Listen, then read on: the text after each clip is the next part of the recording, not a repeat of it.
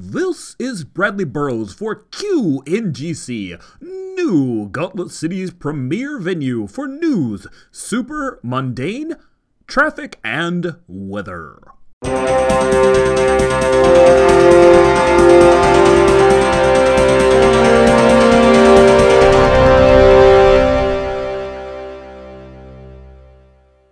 This just in. After a rash of petty crimes by newly powered teenagers traced back to the prestigious Ozy Academy, Aeon, the organization dedicated to maintaining the neutrality of Earth in cosmic conflicts, steps in to hold the tide. Why would Aeon involve themselves in such an unexpected spree? Sources suspect the Superdup children have been subjected to some kind of alien abduction or extraplanetary extraction. Q NGC goes in to find out the truth. Aeon sent some of their bravest and their best, along with a few untested teens who could pass muster in a high school for mundane students. In our exclusive report, delayed to protect the names of the undercover agents, we can now reveal the Aeon team. Their leader is none other than Harvester, the kid super soldier and favored pupil of Earth's own Alexis Greenfield. Also on the roster is Marshall Theodora, the social media sensation and supernatural super cop. Plus, the untested and amusingly named hashtag. Rounding out the roster is Ozy Academy's newest janitor, the magically manufactured being Pillar. For more detail, let's go to our on the spot reporter at Ozy Academy for an interview with a student witness by the name of Asher McLeod. I was sitting in Spanish class when the fire alarm went off. We were working on naming body parts, and I'm not so great at drawing, so I was happy to go outside. Plus, we don't have 4G in my school, so a trip outside means I can hit my dailies.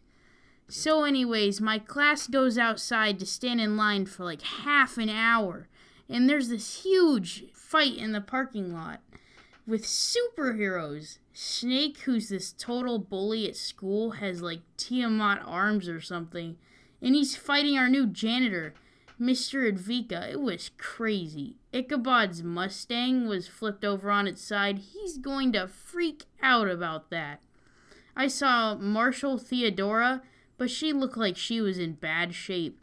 Then out of nowhere, Kid Reactor shows up and takes her away while Mr. Advika beats up Snake and takes out the trash. It was awesome. I heard that Mr. Whitaker was selling blue juice, which is like this drug that gives you superpowers. Sounds way more entertaining than his classes.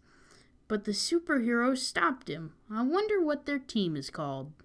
Marshall Theodora was taken to the ward for her injuries. For fans worried about Theodora, please check her social media feed for updates. Aeon held a short press conference after the big bust and announced that Blue Juice has been successfully taken off the streets. However, the alien delegates from the Foreigners Collective have lodged a formal complaint about the drug, alleging that it was derived from the blood of their own people.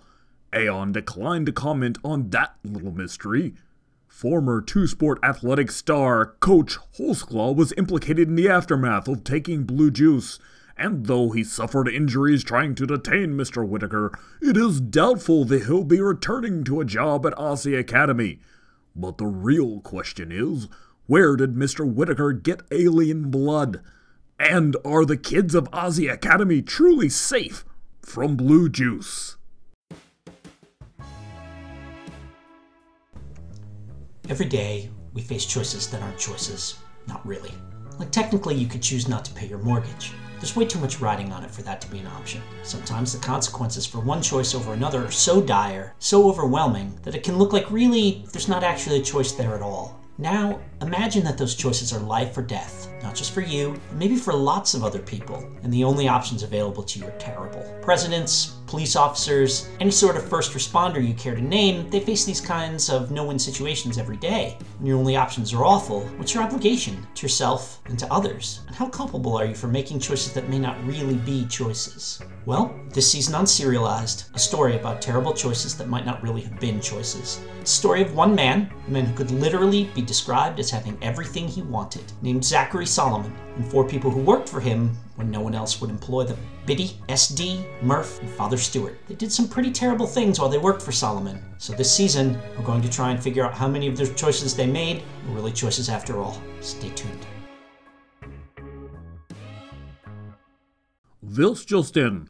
At Desmond Zola Metahuman Magnet School, a new Gauntlet City magnet school provision for unusual life forms, there was a real food fight. An unexpected inferno alerted three young heroes shape shifting alien Gabriel, time shifting hero Overclock, and one of New Gauntlet City's up and coming supers, Sarah Sparks, granddaughter of Flag Waver of the Golden Generation. Some gossip mags may delight in the shame that Sarah's father is none other than the imprisoned vigilante Night Terror. But we here at QNGC believe in giving new heroes the chance to meet their full potential. The Inferno was the opening attack from Asphyxia, a mercenary villain hired by the Imperionics to capture Overclock. The team fought bravely, but the dastardly villain used his powers to destroy the oxygen in the area, threatening the students at the school. Overclock confronted Asphyxia and landed several solid blows, but the villain took Overclock down. Gabriel and Sarah coordinated and tried to remove the Breathtaker's armored suit, only to find it was a containment vessel and opened it, sent things haywire. The team managed to reseal him and defeat Asphyxia. Overclock left the scene embarrassed at his relative inability during the fight. Another update. Notorious supervillain Ghoster struck again with a new set of high profile victims. As you may recall, news broke last week that the meta had demanded a ransom from hip, young pop group Super Team Break 23. If the group refused to pay, she would erase their online identities. When the flashy young heroes stalled, Ghoster followed through with her threat, erasing every detail of their online lives, from Twitter feeds to their music on Spotify to online banking info to saved games on apps. The vanishing was so complete it took authorities 48 hours to confirm the group had in fact existed. Inside sources say that the band will be breaking up due to conflicts over the decision not to pay. Dame Canada struck again today at Fortuna Pharmaceuticals. After seizing several shipping containers of drugs and medicines, she went on a spree distributing these to free clinics and elder care homes across New Gauntlet City. When new hero Willforce attempted to intervene, a mob interposed themselves and forced him back. Dame Canada, nemesis of Flag Waver, comes from an alternate dimension where Canada dominates the Western Hemisphere. As listeners may recall, Flag Waver himself has not been seen in several months. The GCPD suspects metahuman involvement in the deaths of a family in the Candletree neighborhood police arrives at the home of Davin Nashawati to find his body as well as that of his wife Ellen and his teen daughter Camilla. Forensics indicated that the three had died of undetermined causes approximately four days before police entered the home. However, neighbors in the area reported having spoken and interacted with the Nishawate family the night before the police discovered the bodies.